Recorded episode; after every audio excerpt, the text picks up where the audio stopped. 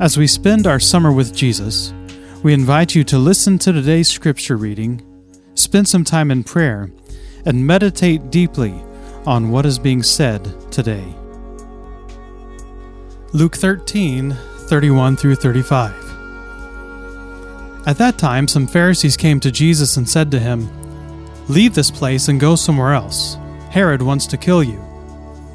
He replied, Go tell that fox, I will keep on driving out demons and healing people today and tomorrow, and on the third day I will reach my goal. In any case, I must press on today and tomorrow and the next day, for surely no prophet can die outside Jerusalem.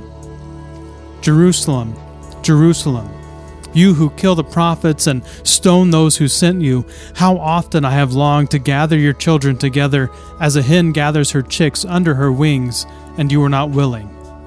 Look, your house is left to you desolate.